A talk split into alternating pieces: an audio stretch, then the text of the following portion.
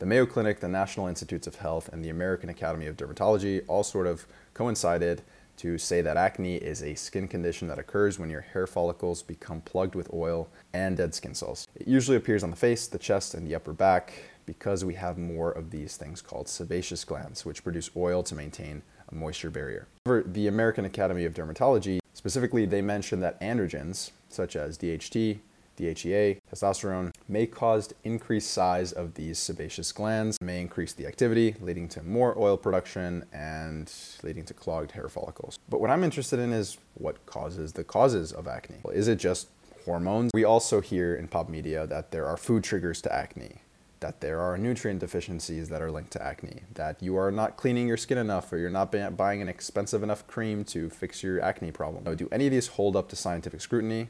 What are they missing? And how can my extensive experimentation with my own face that led me to almost entirely resolve my acne in a few short months?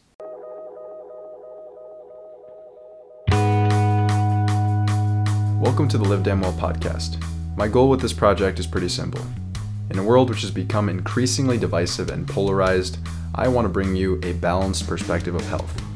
To deliver on that promise, I'll seek out experts with conflicting opinions to tackle the topic of health from as many angles as possible in order to make this podcast into an amazing resource for anyone looking to improve their health. Thanks for joining me.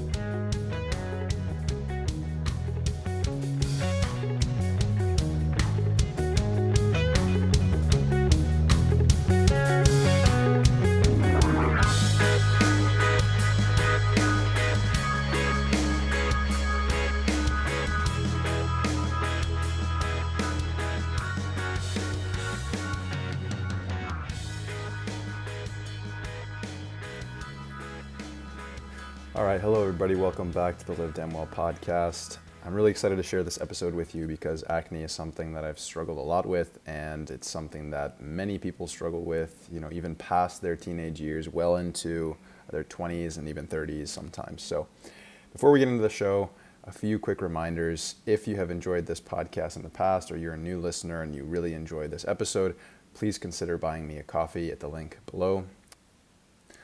Also, make sure to check out Thrive Market. They are a fully online subscription based grocery store that delivers right to your door. Think of it basically like a Whole Foods, except a fraction of the price, and you get it delivered right to your door. They include things like frozen wild caught fish and grass fed beef, and they have really good organic wines. They have gluten free, vegan, paleo, basically the whole purpose of Thrive Market is to have this curated grocery store where they have all high quality, very minimally processed foods that are very nutrient dense. I really love them for snacks, for supplements, for non toxic cleaning products, and you know they have pretty much everything that a normal grocery store might have, uh, but way way cheaper. Really, like you'll save an average of 30% every single time you make a purchase here. So highly recommend you go check them out. You can get 30% off your first order and a free gift when you join Thrive Market using the link in the description. Now, I also want to shout out Jigsaw Health Magnesium Slow Release Technology. They have a really cool formulation here, and they've actually had several clinical trials which have shown that this formulation does actually increase the amounts of red blood cell magnesium in your blood, which is pretty cool because formulations like magnesium oxide or magnesium citrate, which are really the most common forms, are not the best forms because they don't absorb very well. I mean, with magnesium oxide and citrate, it's basically just helping you poop, in my opinion. It, it might help for sleep, but there are way more optimal forms that will have other additional benefits. And this slow release technology formula, the first benefit is that it is releasing over the entire day rather than just all at once because as with many things, your body has sort of a limit on how much it can absorb at, at a given time. So, by extending this period of releasing this magnesium into your bloodstream, the, the idea is that you will actually absorb more of what you are putting in your mouth. Additionally, it's a form called magnesium malate, which actually has some pretty impressive benefits for athletes in terms of recovery and exercise performance, which may be cool for my athletes listening. And finally, they actually include some B vitamins, which actually help in the metabolism of magnesium. They basically help magnesium do, do its thing, whether it be for sleep or for its anxiolytic benefits against anxiety. Uh, highly recommend you check them out. You can get a $10 off discount with the link in the description using code LiveDamnWell. And finally, please consider checking out my book, Return to Human. I wrote this book in order to give us insights into the pandemic so that we can not make the same mistake when inevitable future pandemics hit. More specifically, I talk about all of the lifestyle factors which made us more susceptible to COVID 19, including mental health and how that's tied to immune health, sleep and its role in immune health, gut health and metabolism, light exposure, movement, and electromagnetic field exposure. I include all of these things with direct evidence tying many of these simple lifestyle habits to our risk of developing COVID 19. And not just COVID 19, but several other viral infections such as the flu and the common cold. And I did this because I believe that we have made a lot of advancements as a species in terms of technology, in terms of how we live our day to day lives, but it's really come at the cost of our health in many instances. And scientific evidence is now validating this hypothesis, showing the, us that from populations that are modern hunter gatherers, such as the Hadza living in northern Tanzania, they have pretty remarkable gut health, pretty remarkable metabolic health, immune health, cardiovascular health, and mental health. And I will make the argument that this is because they are living in a way that is ancestrally consistent. In other words, the foods that they're eating, the way that they're moving, the way that they're sleeping, the type of light exposure they're getting, the type of social cues that they're getting from their environment. All of these things are allowing them to remain pretty healthy well into their old age, which is actually something which is a common misconception that you know modern hunter gatherers or you know how we used to live back in the Paleolithic era. You know, it was a nasty, horrible lives that we lived and that were very short, and that actually may not be the case um, if we can extrapolate out the data from these modern hunter gatherers. And I'll explain that more in depth in the book. But overall, I really wanted to have some insights into not only these lifestyle factors which predisposed us to lose hundreds of thousands, if not millions more lives than we needed to lose to COVID 19 that could have been prevented. Many of, many of these deaths could have been prevented by lifestyle. But I'll also, it's important to note that we could have had better open dialogue with people that we didn't agree with. You know, this sort of on both sides, we had people calling out the other side for being misinformation or you know being crazy and basically if we're unwilling to have a dialogue with people that we disagree with we can't come up with solutions to fix the problem and neither side can grow because both sides thinks they're right and each side thinks that the other side is wrong so i hope you go check out this book i put a lot of heart and soul into it and you can check that out on Amazon by searching up Return to Human. Just filter out books, and the link will be in the description of that as well.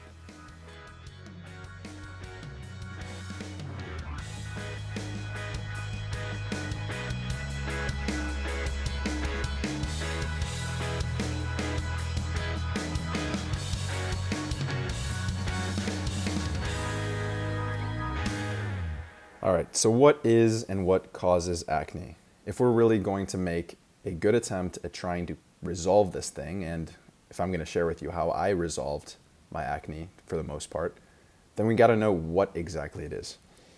Well, acne, unfortunately and really shockingly, is the eighth most common disease globally.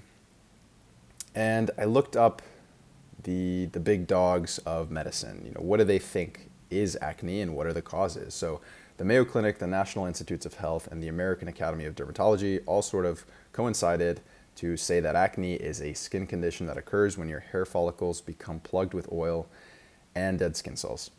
It usually appears on the face, the chest, and the upper back because we have more of these things called sebaceous glands, which produce oil to maintain a moisture barrier. We have different types of acne. We have whiteheads, blackheads, pimples, cysts, and eventually, if the acne is severe enough, we have scars and dark spots. But what actually causes acne? Well, according to the Mayo Clinic, there are four main causes. We have excess oil or sebum production, we have hair follicles being clogged by this oil and dead skin cells, and we have bacteria, which can lead to infections. And finally, we also have inflammation. Interestingly, they don't really list hormones here. If you've ever researched acne, you have very likely heard that hormones are involved in acne. However, the American Academy of Dermatology does list hormones, and actually, it's one of the things that they focus on the most. Specifically, they mention that androgens, such as DHT, DHEA, testosterone, may cause increased size of these sebaceous glands and may increase the activity, leading to more oil production and leading to clogged hair follicles. But what I'm interested in is, well, if you know these clogged pores are the cause of acne, then what causes the causes of acne? Because here's my understanding thus far. You have excess oil, which are which is a product of increased sebaceous gland size and activity, which then clogs the hair follicles, which then leads to a bacterial infection, which normally lives on the skin, but it actually allows it to actually enter the pore, enter the hair follicle, along with the oil, which creates this really gross looking thing. Finally, we get inflammation, and then eventually that's acne. But what actually leads to this overproduction of excess oil? Is it just hormones like we hear in, in pop media? Or is there something more? Well, to be fair, we also hear in pop media that there are food triggers to acne, that there are nutrient deficiencies that are linked to acne, that you are not cleaning your skin enough or you're not buying an expensive enough cream to fix your acne problems. But I really wanted to know do any of these hold up to scientific scrutiny? What are they missing? And how can my extensive experimentation with my own face, how has that led me to almost entirely resolve my acne in a few short months?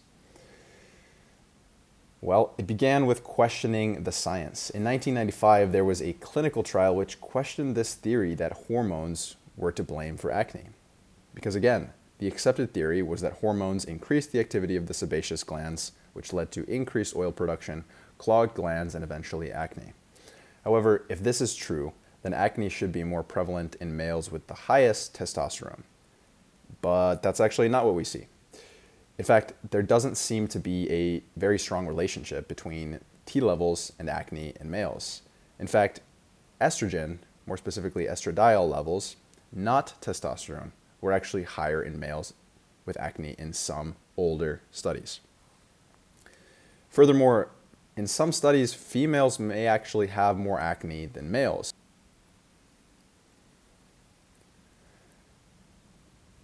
Now, I'm not saying that there's no, absolutely no role of hormones in acne. There does definitely seem to be some sort of role there, but it's not as simple as you have high levels of testosterone, you're going to get this horrible acne on your face. So it's nuanced and controversial from what I can tell, but from what I know and how I have fixed my acne, it has not been to try to tank my testosterone by drinking five liters of soy milk. Like it has not been trying to target testosterone. It, having high testosterone is not a bad thing unless you have, you know, in, incredibly dangerously high levels. But that's that's not a dangerous thing, and I don't think that we should be targeting testosterone to try to get rid of our acne. I think that's a pretty stupid approach. Well, for males especially.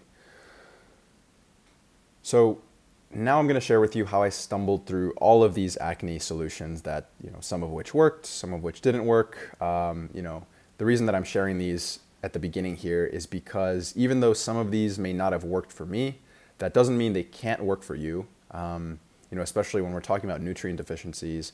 I may have had more zinc in my diet, and you know, you may be very deficient. So therefore, me including more zinc in my diet is not going to help with my acne. But because you are already in a deficient state, it might actually help you. So here we go. To briefly explain to you my story with acne, uh, once I hit puberty, I started to get acne erupting mostly on my face, but some on my chest, um, a little bit sometimes on upper shoulders. And my face care was really all I knew about uh, acne and trying to treat it back then. So I was, you know, washing vigorously, destroying my face, exfoliating, moisturizing, spot treatment with uh, benzoyl peroxide, you know, Proactiv, and uh, salicylic acid. Um, the results were no real noticeable improvement whatsoever except for you know the spot treatments that I mentioned, which um, unfortunately really dried out my face like crazy. And indeed, the Mayo Clinic validates that this is the case with many people who try to you know really scrub the shit out of their skin because they end up sort of destroying their skin. um, because acne, according to the Mayo Clinic, is not actually caused by dirty skin, and you can really overdo cleaning your face, which can lead to worse acne. My diet at the time, uh, I didn't really have any real dietary restrictions. I was eating anything and everything that I wanted. I was an athlete, so I was just plowing through food like crazy. I was eating a pretty healthy diet with minimally processed foods, uh, ample fruits and vegetables. I had good quality sources of protein like fish, meat, eggs, and chicken. Uh, although I did have some IBS like symptoms, so irritable bowel syndrome. Uh, I had a lot of bloating, always feeling full, uh, never really feeling hungry, just always felt kind of inflamed after eating, but I thought it was normal, so I didn't really tell anybody anything. Although, should have told me that, that something was wrong and that maybe I should have experimented with my diet, but you know, I was a dumb teenager back then, so I didn't really know anything. Now, I eventually got really, really uh, angry at having acne and I, I, just really wanted to get rid of it. So I went to the dermatologist. I ended up waiting for two hours just to have the doctor look at me for 30 seconds. And no, honestly, it was probably like 20 seconds. And he looked at me, looked at my face, and says, and started taking out his notebook, wrote a prescription for antibiotics, and said, See ya. Uh, I grabbed the paper from him and I said, No thanks, and I left. And indeed, the common treatments for acne are antibiotics. You have the tetracyclines uh, like minocycline and doxycycline, uh, or a macrolide like erythromycin and azithromycin. And of course, the side effects to antibiotics are, are clear. In the short term, they may be beneficial, of course. Um, they actually reduce inflammation um, sometimes in the, in the short term. Uh, however, you don't really want to be taking these in the long term, um, in my humble opinion, from everything that I've read and in the research, uh, because it might lead to gut dysbiosis and you know, in more severe cases, it might lead to bacterial antibiotic resistance, where you have these bacteria that sort of adapt to not die from antibiotics anymore, which can be pretty, pretty fucking scary.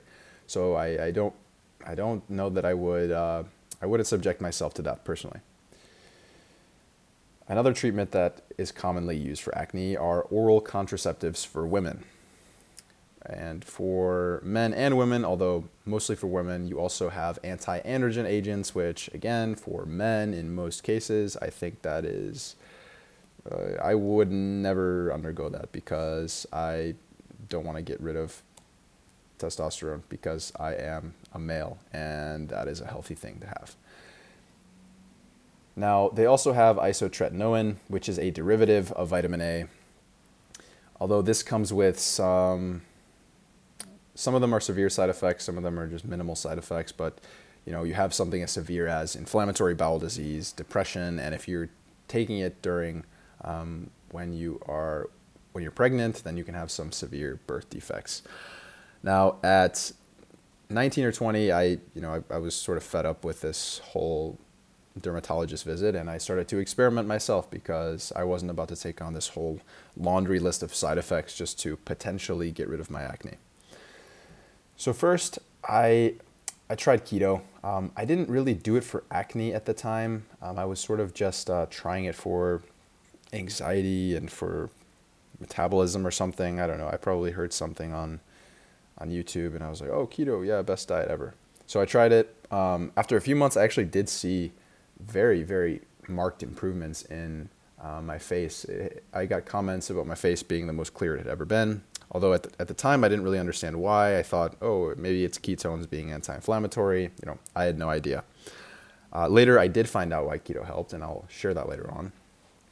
Next, I started eliminating foods. So I stopped doing keto at this point. I just started cutting out a bunch of foods, and I went full paleo pretty much.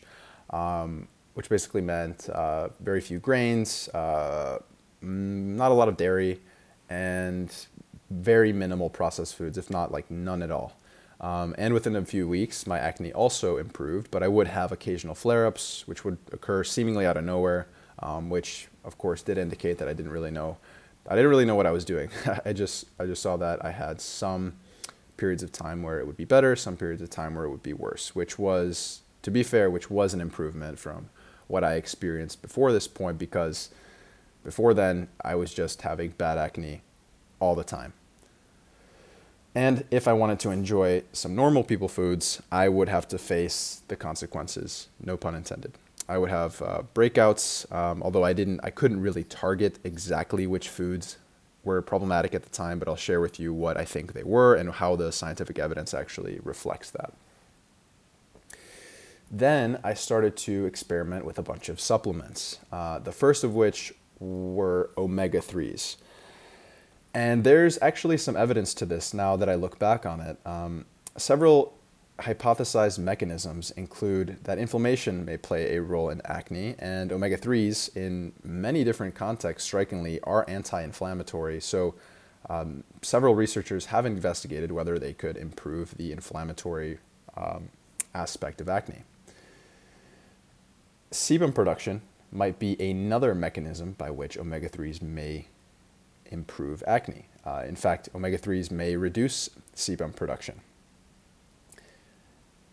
a randomized controlled trial was actually done in order to test these hypotheses and these mechanisms, and it actually did show that acne was improved after 10 weeks of 2 grams of EPA and DHA. In my experience, uh, I tried this, although I didn't supplement. My protocol was having uh, wild caught sardines, uh, which did have 2 grams of omega 3s per serving. I had maybe a small improvement in acne, but it wasn't worth the fish burps for me. So if you know if I were to do something like this again, I would probably supplement from a good high quality, you know, small fish uh, omega three supplement. So something that was derived from sardines or something that was derived from uh, from mackerel, uh, something like that. That was that was really really high quality. Um, with a lot of those things, sometimes you have to be careful that the omega threes aren't like totally uh, oxidized and that they're stable. Um, so I, I, really, really look for a good quality source like what I just mentioned. Also, heavy metals may potentially be an issue, so that's why, um, just to clarify, that's why I recommended the, um, why I would use personally the smaller fish. Next, I tried vitamin A, which is something I started hearing all the time in the ancestral health circles. It's like, oh, you gotta eat your vitamin, you gotta get your vitamin A. That's why we have so much acne. Um, so I looked it up um, after. Usually, that's my main process. I listen to something on YouTube or on a podcast, and then I actually try to verify it on PubMed and see if it's actually um, if it's actually true. So it appears that uh, serum vitamin A is actually much lower in acne patients than control. So it does seem that people who have uh, severe acne um, have more of a deficiency in vitamin A than, than controls, which you know was preliminary evidence. That's of course not direct evidence that vitamin A can help, but at least it did show, okay, great, there's some rationale here. Next, I found a 1981 study which actually used these ridiculous megadoses 300,000 IU for women, international units for women, and four to 500,000 international units of vitamin A retinol per day as well. Um, and they did this for what seems like a crazy amount of time, at, at least three months and up to six months. And the results were that almost half of patients had a 75% reduction in acne lesions after the treatment, and most patients did have decreased oiliness, so decreased sebum production, most likely. There was, as they said, no toxicity associated with excess vitamin A, which I, I kept reading on in the study, and it seems like kind of bullshit because then they go on to say that the main side effects reported were uh, dry skin, nausea, and headaches. And finally, after stopping the treatment, uh, relapse did occur in many patients after discontinuing the vitamin A treatment. There was also a 2022 review study in which eight clinical trials and one case study using oral vitamin A to treat acne.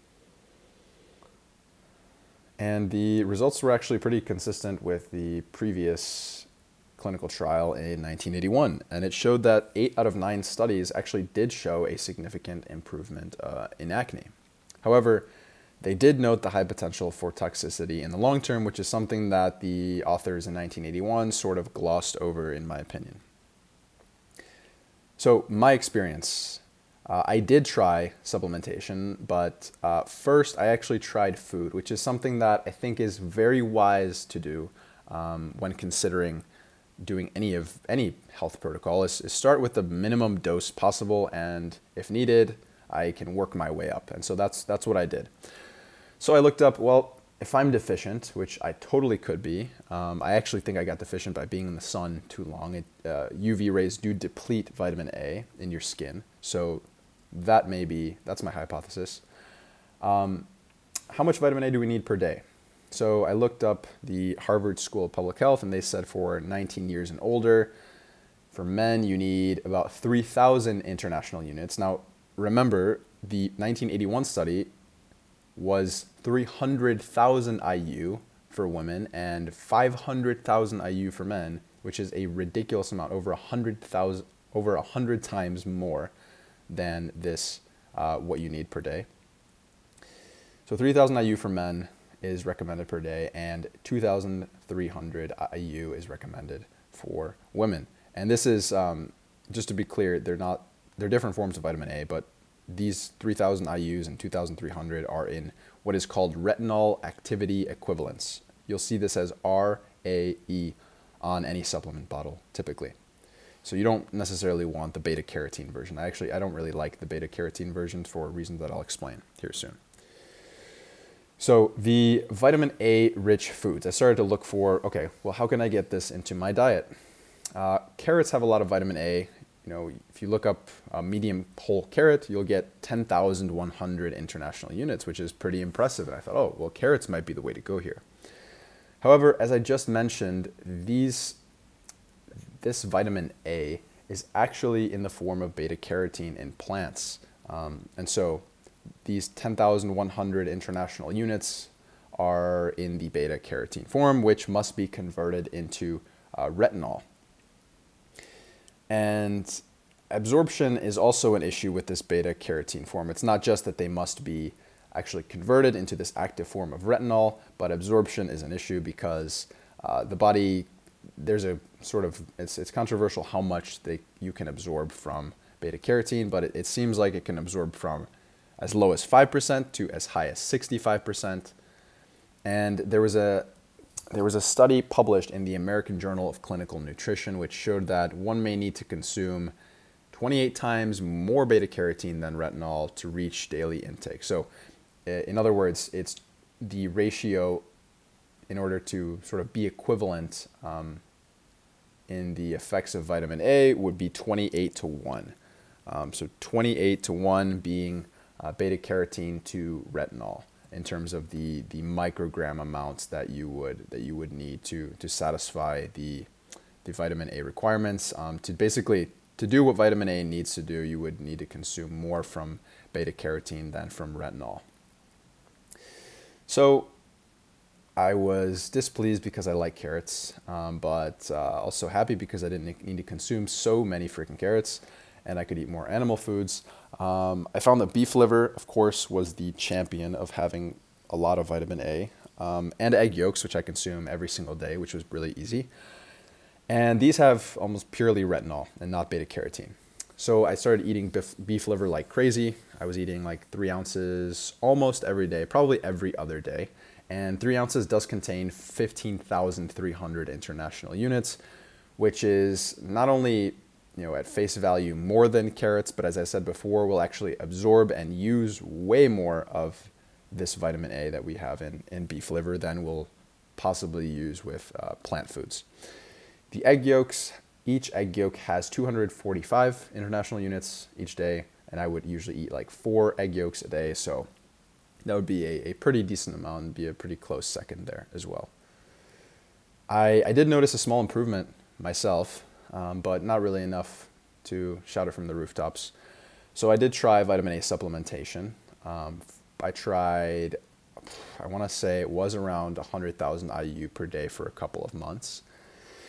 Uh, the results were were mixed for myself. So they helped a little more than the vitamin A from food, uh, from food alone with acne. But uh, within a month, my skin dried out, my lips dried out, and I started getting these headaches every single day that I had never gotten in, in my life for this consistently. Um, and indeed, that is a very clear sign of vitamin A toxicity or, you know, getting near vitamin A toxicity. So I, I stopped it immediately. And uh, all of those symptoms that I just mentioned have stopped. I actually also started to get a rash when I would be in the sun, um, and that's gone away as well.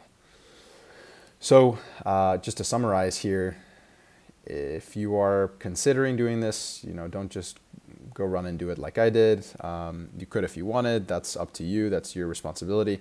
But it's wise to start with food, is what I have what I have noticed. Next, I tried zinc, um, and there's actually there's good amount of evidence. Some of it is mixed, but there's quite a lot which is which also shows that it's very promising for, for acne. The first piece of evidence is that zinc levels are much lower in acne patients than in controls. Um, so again, it's like the vitamin A. You see that okay, there at least seems to seems to be deficiencies in people who are who have acne, which you know gives you a reason to to test that hypothesis out. And indeed, there was a 2020 systematic review and meta analyses. Basically, for those of you who, who don't know what, what that means, that, that just means that this study is not just one single study, but it's actually a study composed of many, many studies. And they were evaluating whether or not zinc could help with acne. And they did find that oral zinc sulfate or zinc gluconate, gluconate being the much more widely available and common form of zinc that's sold in mo- more supplements, these forms for around 12 weeks or less did improve uh, acne. They improved the number of, of lesions. Now, the dose of gluconate varied um, from between 100 milligrams to 200 milligrams a day. And they, again, they did find some significant improvement in most of these studies. However, most of these studies were in males, and uh, they did use a wide range of zinc dose from 137 to 300 milligrams, two to three times daily, um, of either zinc sulfate or zinc gluconate, uh, which is, you know, they may be different in terms of the effects that they may that they may exert on acne. So again, my experience, I, I did start out again trying to get more zinc-rich foods, and I looked up, well, how much zinc do we need per day? And it seems like from the National Institutes of Health, they list that from 19 years and up, um, females need about 8 milligrams, males need about 11. If you're pregnant, you need also about 11, and lactating about 12 milligrams. So I started with zinc-rich foods, much to my dismay, they were oysters. Uh, raw oysters, specifically cooked, also have quite a bit. Um, the raw ones have 32 milligrams, which is 300% of your daily value, and the cooked ones have 28 milligrams, which is 250% daily value. So I would eat these also like every other day, maybe two to three times a week because I didn't want to overdo it on the zinc either. Um, red meat actually has quite a bit of zinc as well. In fact, a three and a half ounce portion of ground beef has about six milligrams of zinc, which is a little bit over the 50% of your, your daily intake. An egg has about 5% daily value, which is pretty great because, you know, eating like four or more of those a day for myself, I would get to at least 20% of the daily value there. Uh, you do have zinc in legumes, nuts, and whole grains, and uh, they can seem like good sources of zinc, but again, we run into the issue here of bioavailability. Uh, it's much, much lower. So you're not absorbing as much zinc as you would from the oysters, from the red meat, and from the egg because you have this anti-nutrient called phytic acid, which the National Institutes of Health do note that it is a that it is a real issue. Um, it's not just um, you know these quote unquote crazy animal-based advocates that are just saying that uh, plants have these anti-nutrients that block absorption of nutrients. It is literally the National Institutes of Health. Like I don't know how much what greater level of credibility you could get than the National Institutes of Health. Um, but, you know, again, please don't get mad at me if you're vegan. I'm not saying being vegan is a bad thing, but I'm saying that it's a lot harder to get many, many nutrients. Um, and in this case, it is harder to get more zinc and more vitamin A from plant foods alone, especially if you are in a place of deficiency. So then I actually, um, I didn't notice a huge impact. I, did start to supplement. Um, I will say that this is important um, because because I didn't want to overdo it. Um, I stopped eating the oysters. Uh, um, and then started supplementing with zinc because I didn't want to have this huge mega doses of food derived zinc and also have these huge mega doses from from supplementation. So I just sort of chose one or the other after I tried the food. It sort of worked, then I tried the supplements. So I would start with less than half the dose, so like 50 milligrams, something like that, and then worked my way up to about 100. I, wasn't very good at experimenting back then, so I just I, I, did it for a few weeks and I sort of saw an improvement. But um, then I realized that actually one of the reasons I stopped is I got scared of the toxicity, um, and there's actually a, a, a, delicate balance between minerals, uh, zinc and copper, and so I knew I wasn't getting enough copper. Um, I didn't want to put this balance. Uh, I didn't want to imbalance the zinc copper ratio.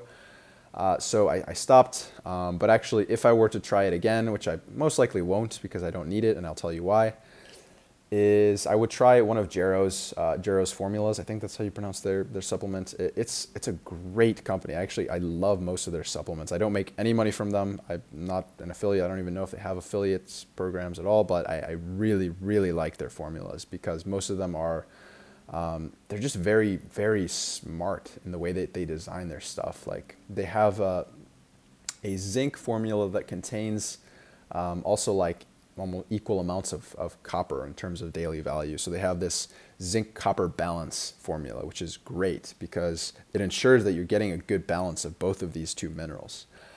Um, now, if uh, when I did try to to consume uh, more zinc to supplement with zinc. I, I did make sure to consume it with a meal because if not, you could get some nausea, you could get some uh, diarrhea. So I did consume it with a meal, which is important.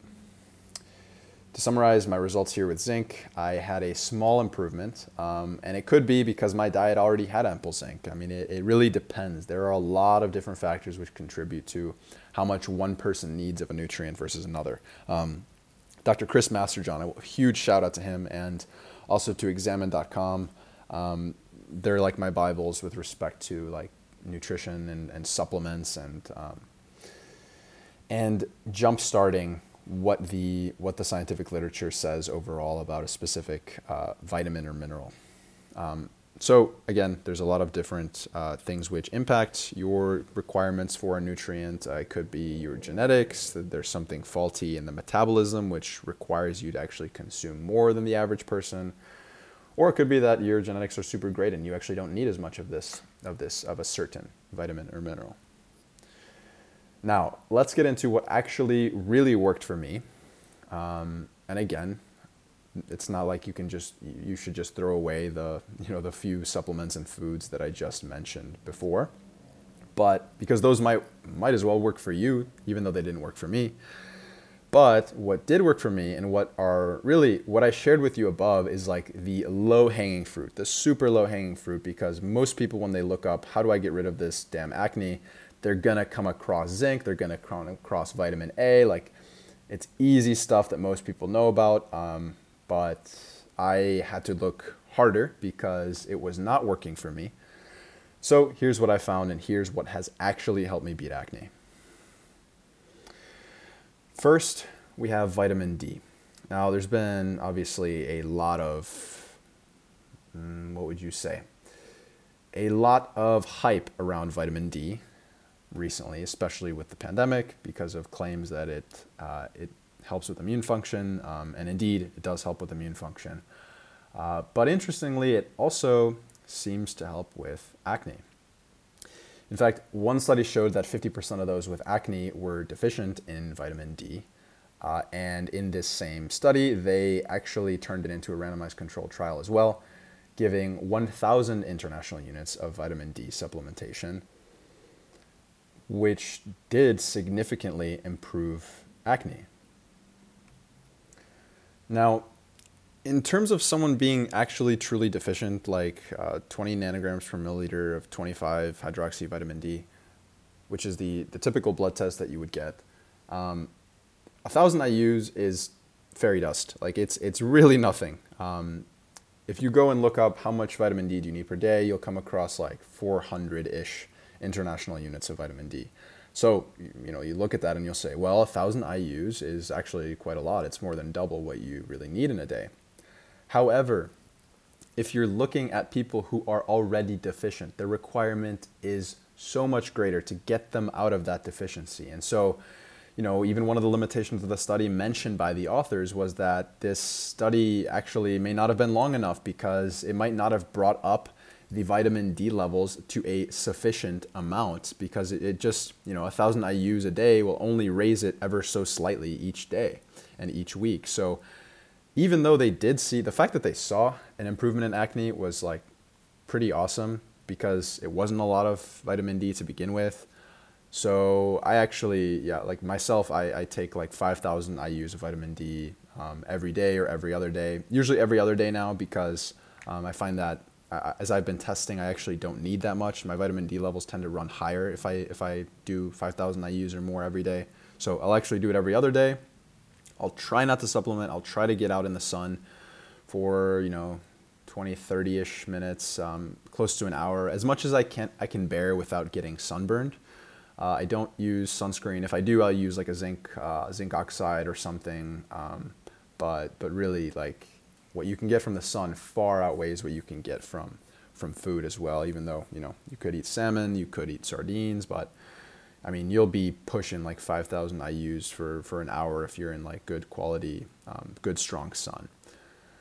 So again, to summarize, vitamin D seems like it could be awesome, especially if you are already deficient. Um, something that you could do to test for that actually um, is whenever you get your physical, really be on your doctor about him testing your vitamin D levels because unfortunately, what I have found, um, not the trash doctors, but most of the conventional ones that I've been to, the allopathic doctors, um, they just, for some reason, they have this huge resistance to testing things that are outside of like the blood lipids or the blood sugar or you know creatinine, whatever.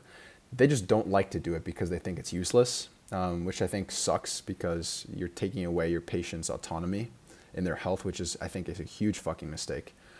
But anyway, what I had to do in order to get this vitamin D test uh, covered by insurance is I, I would go into my physical and I would be like, or I would call in the day before or something to set up my physical, and I would say, well, uh, I would really like to get my vitamin D levels checked um, during this during this physical, and they usually say something like, oh, why? You know, you don't you don't need to do that. There's there's not a lot of evidence that it does really much of anything. Something stupid like that. Um, again, not every doctor, but the, the ones that I've had experience with. And I'll say, no, I really want you to do this vitamin D test. It's important to me. And then finally, they'll eventually budge and they'll say, okay, sure, we can do the vitamin D. Um, so that's a good way for you to not have to buy the vitamin D test on your own um, and save you some money there, hopefully. If not, you can always do it on LabCorp or uh, Quest Diagnostics. Um, Marek Health is actually a good, a good resource there as well. So, Marek Health, you can buy your own lab test and walk in and do it yourself which I think is fucking awesome because there should be more of that. Um, however, it's tricky because as I say that, I also realize that most people don't know how to interpret their own lab tests, which is also problematic. So, yeah, ideally, try it out with your doctor. Try to get it covered through insurance as well. So, I did have, just to close on this vitamin D thing, I did have 20 nanograms per milliliter of uh, vitamin D levels which is uh, in many circles it's considered deficient. In some it's considered just like just above a deficiency, but for all intents and purposes, it is deficient.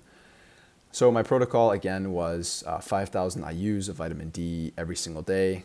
Um, and I actually included other cofactors important to vitamin D metabolism. Um, and if you want, you know, message me on Instagram or message me on um, uh, through my email, and you can ask me what, what these are, but I don't want to take up too much time talking about vitamin D. So, my results were that I did get my vitamin D levels above like 60 nanograms per milliliter. Um, above 40 is probably sufficient. I didn't really mean to get them up that high, but it's not it's not dangerous. Doesn't seem to be. Um, but after 40 nanograms per milliliter, it seems like you're starting to reap more of the benefits of, of optimal health rather than just adequacy and sufficiency.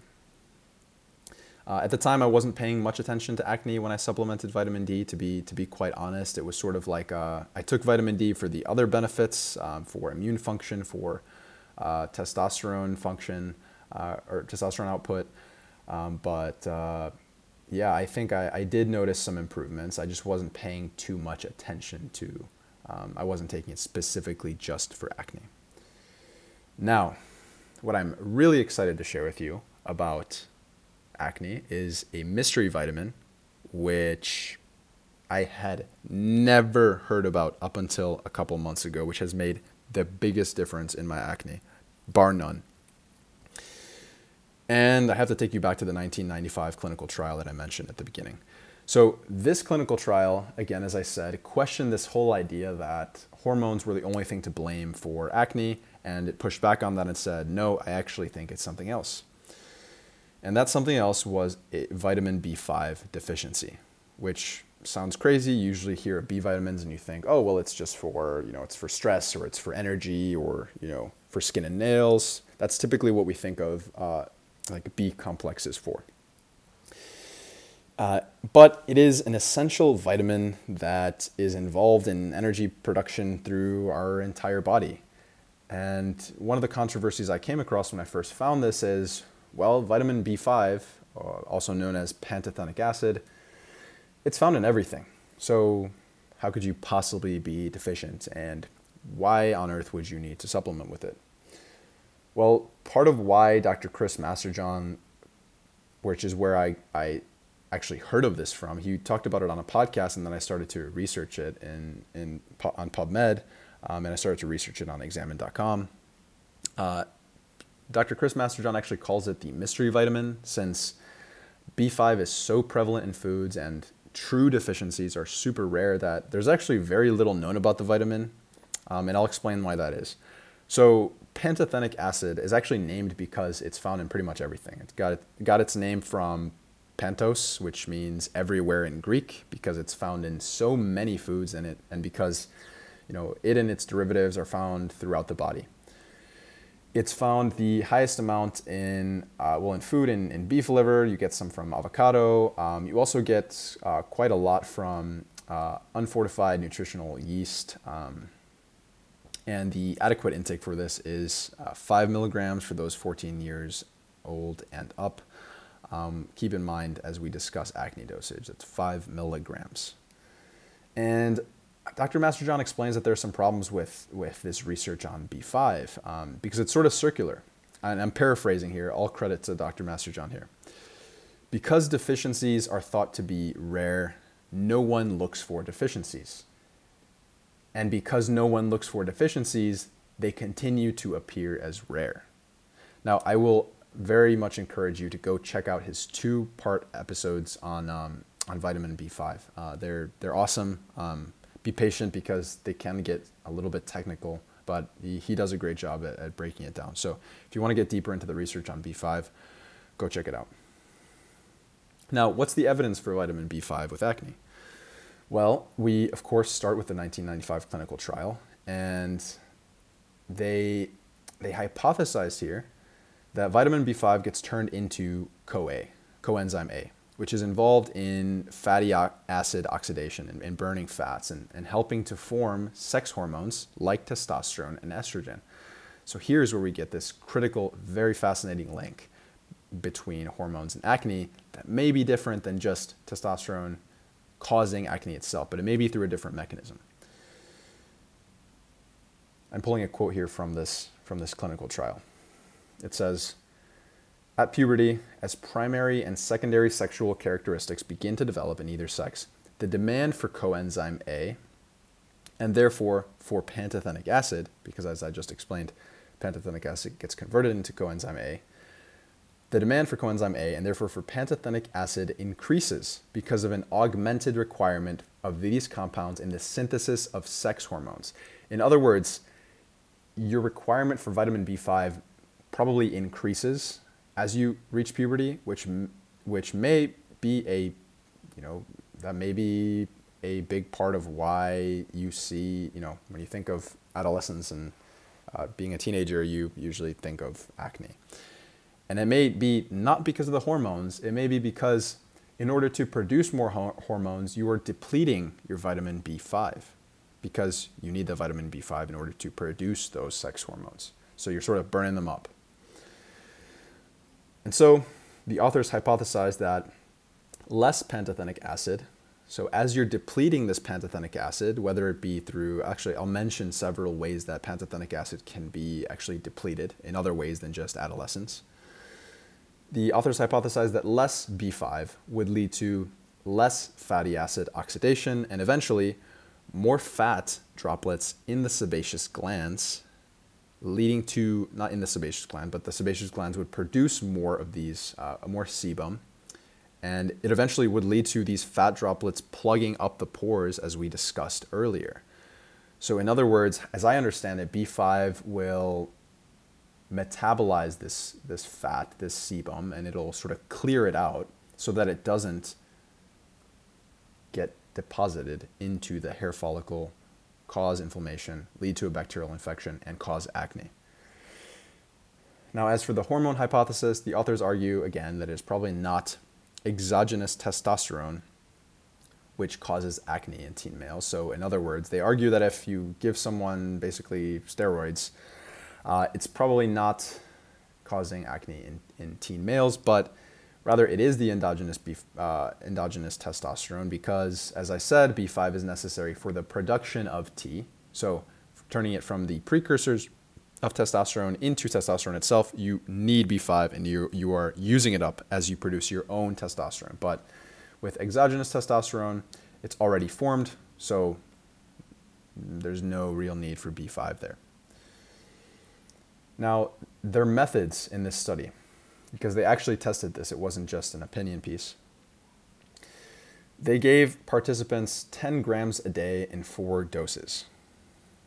And it was populations of men and women between 10 and 30 years old. And they also applied a 20% pantothenic acid cream topically. So the results one to two days after treatment had started, and I'm quoting them here, there was a notable decrease in sebum secretion, so less oil. Within one to two weeks, the frequency of new acne eruptions began to decline and the existing lesions started to regress. What followed then was a process of steady and gradual improvement.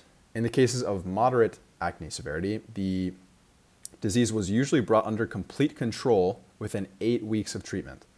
In more severe cases, it took up to six months or longer. Uh, there were no side effects in this study. And finally, they mentioned that it was not only less acne, but the pore size also got smaller and also improved. There's also more recent evidence. So it's not only that one 1995 clinical trial that, we're, that I'm, I'm basing my entire argument off of. Before I get into the more recent evidence, however, this 1995 trial uh, followed up actually for more than or equal to 18 months, at least 18 months. They followed up after this clinical trial, and they did find um, that the patients required a maintenance dose, anywhere from one to five grams, depending on the individual and depending on the severity. Usually, with, um, for example, with the vitamin A uh, research that we talked about, when they stopped the vitamin A, they started to get a regression. Um, the difference is that here with pantothenic acid, it seems to be very, very safe. Um, but again, they still required some amount, um, one to five grams of vitamin B5 um, going forward so as to not regress and um, to keep the benefits that the initial 10 gram dose gave them. There was also a 2014 randomized double blind placebo controlled study, which was titled A Randomized double-blind placebo-controlled study of a novel pantothenic acid-based dietary supplements in subjects with mild to moderate facial acne. In this study, they had 41 subjects with mild to moderate acne. It was 12 weeks of 2.2 grams of pantothenic acid, so a you know, substantial amount less than they had in the original trial. And the results were also pretty striking. There was a 70% reduction in lesion counts after the 12 week treatment with B5. And so, as you may be wondering, and as I was wondering, is how does this thing work? And the main hypothesis here for the mechanism of action is that pantothenic acid gets converted into 4-phosphopantothene, which then ends up in coenzyme A, as I just explained earlier. And CoA may actually help the function of the epidermal barrier, which is one of the most uh, outermost layers of the skin, and may help with reducing inflammation there. Uh, also, another mechanism may be that it is, you know, it, it is the the reason that the 1995 clinical trial gave, which is that it is actually helping with fatty acid oxidation, and so it is clearing out that sebum, that oil, so that it doesn't actually um, clog up the pores and lead to uh, the inflammation and lead to the acne in the first place. So, how did I get deficient? How do people, how might people get deficient? So, I didn't do any testing, um, but many of the signs and symptoms were there for myself uh, fatigue, irritability, restlessness, disturbed sleep, stomach and muscle cramps, and depression. Um, and potentially, very potentially, graying of hair. Um, in my you know early teenage years, I did have like a spot like right on the top of my head where I had gray hair. Um, and there was actually a study published in Nutrition Reviews which did show this as a uh, potential cause of B5 uh, deficiency or inadequacy. So I had many of these symptoms, which probably should have told me that I was deficient in something, and it is very likely that is B5 because I had every single one of those symptoms. Uh, but also, I might have gotten deficient by, uh, you know, as I said, in adolescence, you have a higher requirement of vitamin B5 because you're making, you're cranking out sex hormones. Uh, and also, you're likely creating more muscle mass. And as Dr. Chris Masterjohn hypothesizes, um, by having more muscle mass, you are also increasing your requirement for B5 because in the muscle, it is likely that you have a much greater amount of vitamin B5. And so by putting on more muscle, you are likely increasing your requirement for B5. Next, I also did a ketogenic diet as I explained earlier, and B5 is, is necessary to help uh, fatty acid oxidation. Um, and since I did a ketogenic diet coupled with intense exercise for about a year and a half, it's very possible that I dug myself into a deeper hole and burned through my stores of B5 much more quickly because, of course, in order to burn fat, you need B5. Um, and in order to do exercise, uh, in order to put on more muscle mass, you, it's likely that you need more B5. Uh, so I probably really hurt myself there. And also, many of the B5 deficiency symptoms did get worse when I did keto. So here's what I tried with in terms of pantothenic acid. So I went up with a very small dose, um, and I, I started to go up all the way up to like four grams, maybe topped out at four grams. So I started with uh, around a gram or two.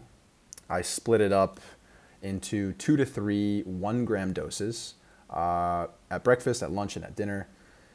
And I, you know, I went up. I went up from there. So uh, I, I would recommend if, if anyone is considering trying this first, you know, be careful and make sure you talk with your doctor to see if this interferes with anything. But for me, I just decided to go all in and try it. And it, I also included, in addition to this, the uh, 10% uh, dexpanthenol face cream at night after washing my face, which again, in the clinical trial in 1995, they also uh, noted that they used this in conjunction with the uh, supplementary pantothenic acid. And here were the results. There was a huge improvement after two, two months. Um, and I will continue for another month at probably around two grams to three grams.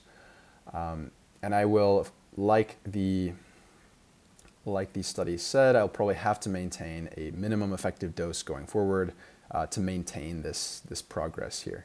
And actually, I did notice I, I stopped taking it. I ran out for about a couple weeks and I did notice a, a regression of acne, um, which was, you know, I didn't really want to go through that, but, you know, now I know that you do have to have some sort of maintenance dose, at least in my case.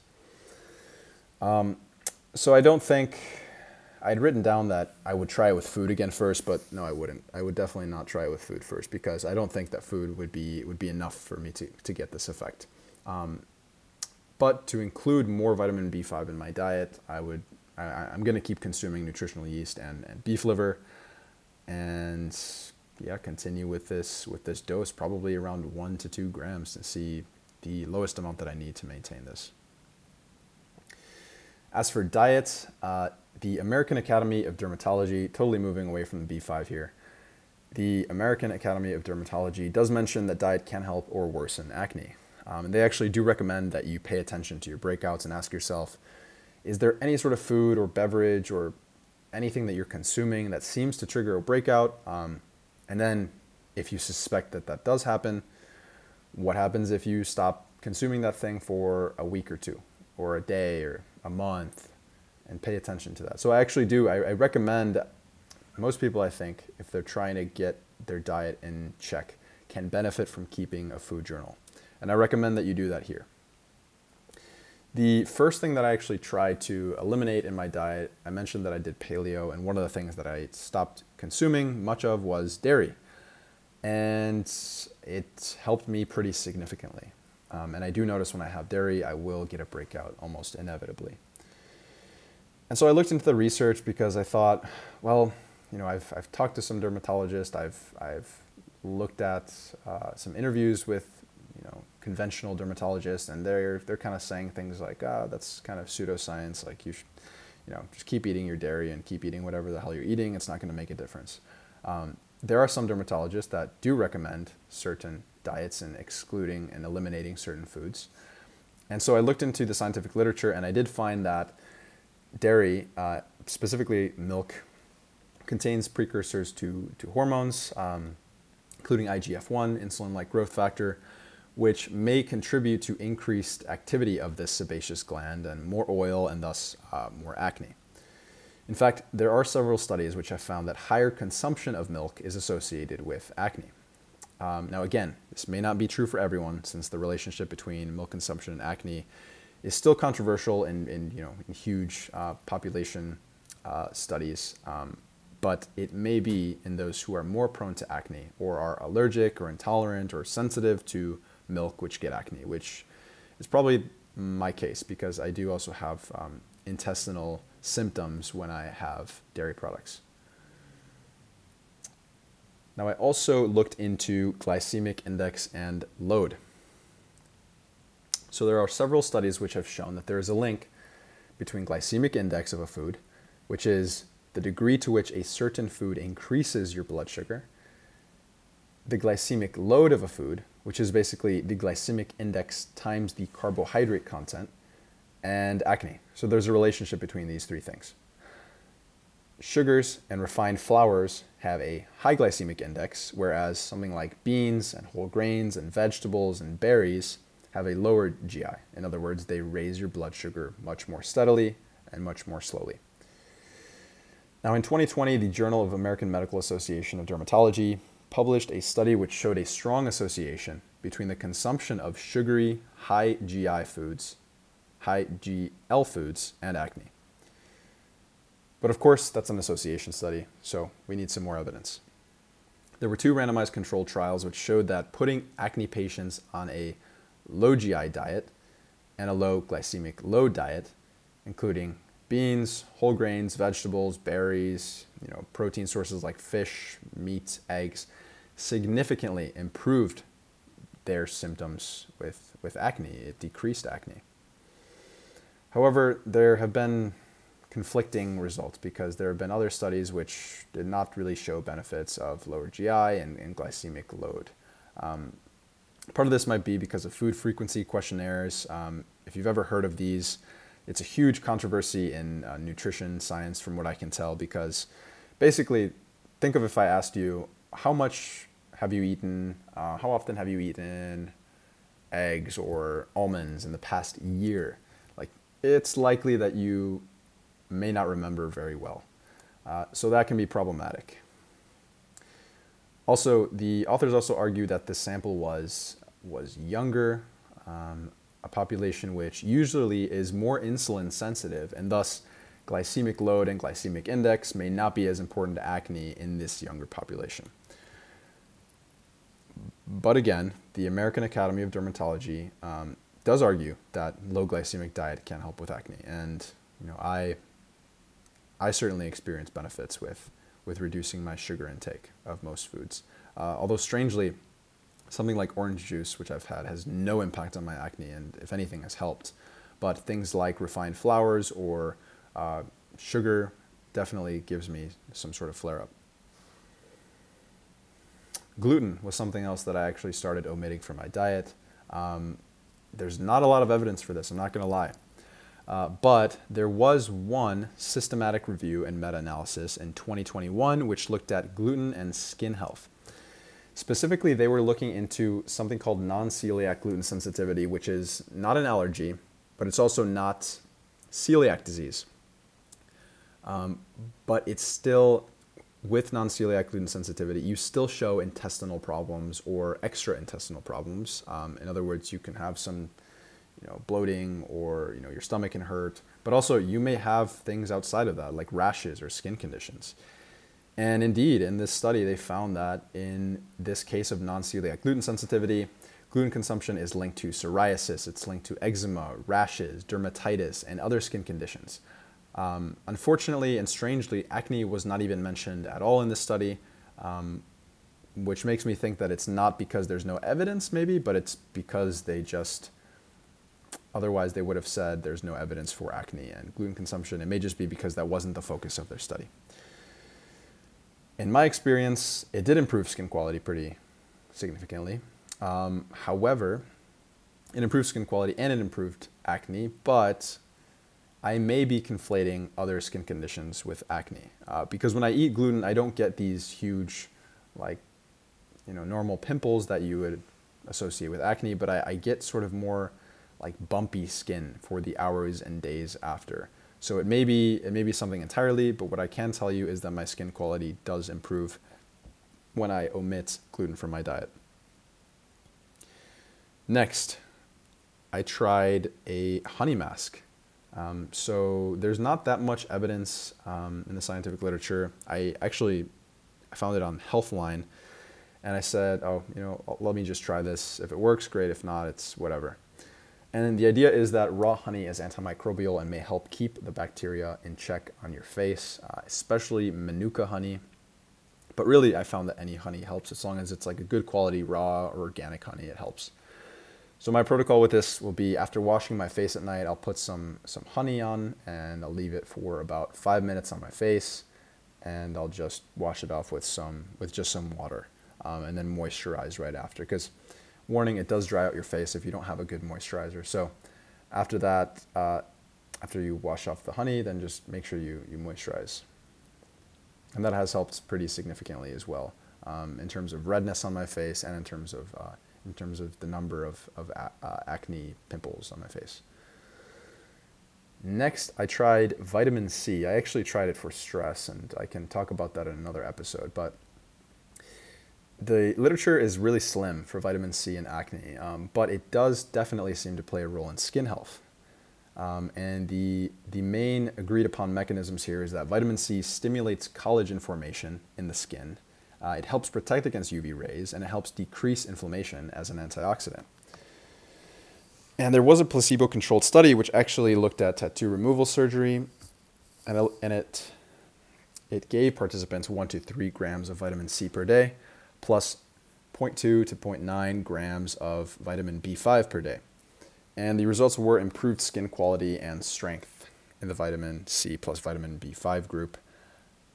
The results for myself and my personal protocol is um, I started taking a gram to two grams of vitamin C, um, you know, split up in one gram doses like two to three times a day for several weeks. And I have noticed improvements in totally unrelated, but I've noticed improvements in mood hours after taking it. Um, and over time, I have noticed that it has it has also helped in um, in stress reduction. Uh, skin quality definitely has improved as well. Of course, um, I'm not a controlled study, so I don't know which of the things have helped. I know that B5 has helped, but that's just because I unintentionally stopped taking it for a while and it got worse. Um, but with vitamin C, I do think it has helped with, with the skin quality, and I, I will not continue to take it long term. It was only really an experiment to take it for about a month or so. Uh, because there is a possible risk of kidney stones uh, with mega doses of vitamin C, uh, more so for men. the evidence is still mixed and it's controversial from what I can tell, but just to be safe, I will probably discontinue it after a month or so, just out of precaution. And I'll, I'll aim to prioritize, you know, papaya, oranges, grapefruit, and kiwi into my diet, which are very rich in vitamin C. Next, you know, simple thing that helps quite a bit is uh, alcohol and smoking. No, those don't help. That was poorly worded. Those actually do increase the amount of, um, of pimples that I get in the next few days. Um, so I would, yeah, I, I, would know, you know, I'm not going to tell you what to do, but I, I, I have noticed in myself and in the literature that there is a strong association between alcohol consumption, um, smoking, and acne severity. Light therapy. So this is something that you may not have heard of as much, um, but there is some intriguing evidence that it might help. So there's red light therapy. It may help with acne scars since it, it promotes the production of fibroblasts, uh, which helps produce collagen. Uh, however, it may not help with acne. The research is mixed here, um, and it's probably because the methods are so varied with a bunch of different types of red light devices. Um, so it's hard to draw a, a scientific conclusion here. Blue light therapy may also work. So, all those people in the biohacking community saying that blue light is bad depends on the context. The evidence is that 400, well, the hypothesis is that 407 to 420 nanometers, which is in the blue light wavelengths, may kill bacteria, Propionibacterium acnes, by increasing reactive oxygen species in this bacteria, leading to its death. There was a systematic review and meta analysis which showed that for mild to moderate acne, a combination of blue and red light actually are effective. However, again, many studies here either have a high risk of bias or their methods are different, and you know, probably many of them are funded by the light device companies, so there's a there's a big conflict of interest there as well. In my experience, I've, I've never tried blue light myself, but I've tried red light, and I've noticed that uh, there are improvements in skin quality with um, with red light therapy after doing uh, around 10 minutes daily. Uh, I use uh, this this red light device um, from Red Light Man. It's the it's the smallest one. It sort of looks like a flashlight, and it's it's the least expensive, but it's the most high powered and high quality one that I've found. There's more expensive ones. You know, the more popular ones are like a Joovv, but I just haven't you know found the rationale to dish out so much money for that thing.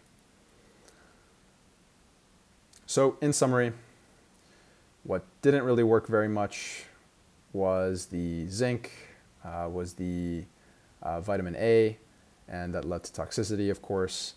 Uh, what worked but took time was the vitamin B5, uh, oral and topical for around two months. Uh, the vitamin C did help. Um, what worked the fastest uh, was avoiding the sugary foods, took about a week or so.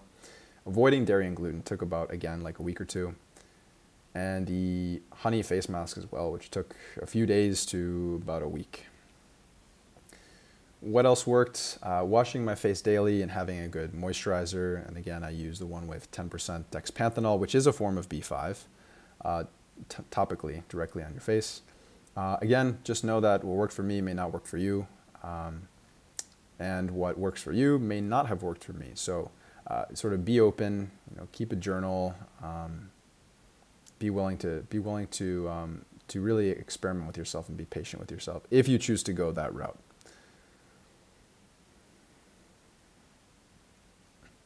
Now, some conclusions and recommendations. Uh, it's important to understand why and how potential acne solutions work.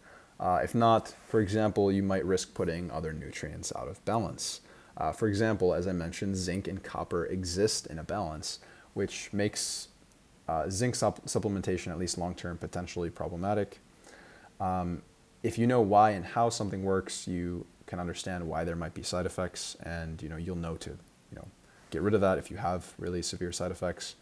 Um, you know, overall, if you don't understand why and how something works, you it really limits your ability to to continue this very long process of being the authority of your own health and figuring out your own your own health problems, which is uh, it's my main goal. And you know, one of the counter arguments I had in my head for this whole thing and resolving my own acne is that you know, once you go get past your teenage years, your acne usually starts to decline anyway. But I, I seriously doubt that that's the reason, um, just objectively, because uh, it's I've had acne, you know, up to 21, up to 22 years old, but it wasn't really up until the past three months that I had this huge decline, such drastic improvement. Uh, so I really, I mean, it's I can't deny it as a possibility, of course, but I I seriously doubt that it was just because of age or or something like that. Again, if you're considering trying any of the above, you know, just be careful. It's it's it's your never take any of this what I've said in this podcast as fact or as um, you know you must try this one thing. This is this is your responsibility. Um, if you're really going to make improvements in your health, I think that's a huge thing. Is taking responsibility for your um, your your own experiments. If you choose to go that route, if not, then you know obviously it could help you to consult with a health coach or consult with um, a dietitian or consult with a functional medicine doctor, something like that, that could help you um, be on the right track there and get some support as well. Uh, I would recommend keeping a food journal and a supplement journal, and really, uh, you know, something that I, I sucked at, but I'm starting to get better at is doing one supplement or one food tweak a week. Um, really, not trying to do everything at once because then you won't know what actually helped, uh, or you won't know what what hurt you in some instances and gave you side effects. I would also recommend taking progress pictures before and after in the same lighting. I know sometimes when you have acne, you just don't want to take pictures of yourself because you know, it, it kind of sucks, but but I think you should because you'll you'll wish you had after you you hopefully resolve your acne. Um, just as you know, it, it's good for for seeing that you reached your goals and you you were the one that that did that and achieved that, and it feels really good. Now, of course, with mental health, uh, acne is, is very, very much tied to depression and anxiety. There's many, many meta-analyses which show very strong associations between acne, depression, and anxiety, which you probably already know if you're watching, uh, if you're listening to this episode. Um, so I recommend, you know, seek out help, um, stay strongly connected with uh, friends and family, you know, update people on your, your progress. Again, this isn't going to be a linear process. If you do choose to experiment, it's not going to be linear. You're probably going to uh, it's probably going to help. One week your acne is going to be better. One week it might not be, but it's all a learning. It's all a learning process. So be very very patient there. Finally, resources to check out. Dr. Chris Masterjohn. Highly recommend you check out his podcast and his uh, his website. Uh, he does specifically episodes um, on vitamin B5, which I recommend you check out. But he's a you know a master on all things vitamins, and minerals. And then finally, examine.com is, has full research breakdown on pretty much any nutritional supplement you could you could think of. All right, well, I hope you enjoyed that episode. Thank you so much for listening. And yeah, let me know. Reach out to me if you've tried anything else for acne that has helped or if something that I mentioned here has helped. I would really like to know. Thank you very much for listening to this episode. If you enjoyed it, please share it far and wide with as many friends and family as possible. And please check out my book, Return to Human How Modern Medicine, the Media, and the Mundane Have Destroyed Our Health and How to Move Back Towards Optimal Health. You can find it on Amazon. Just click the little filter, Books. And please remember to rate this podcast on iTunes. That would help us get this message out to way more people. Thank you for listening.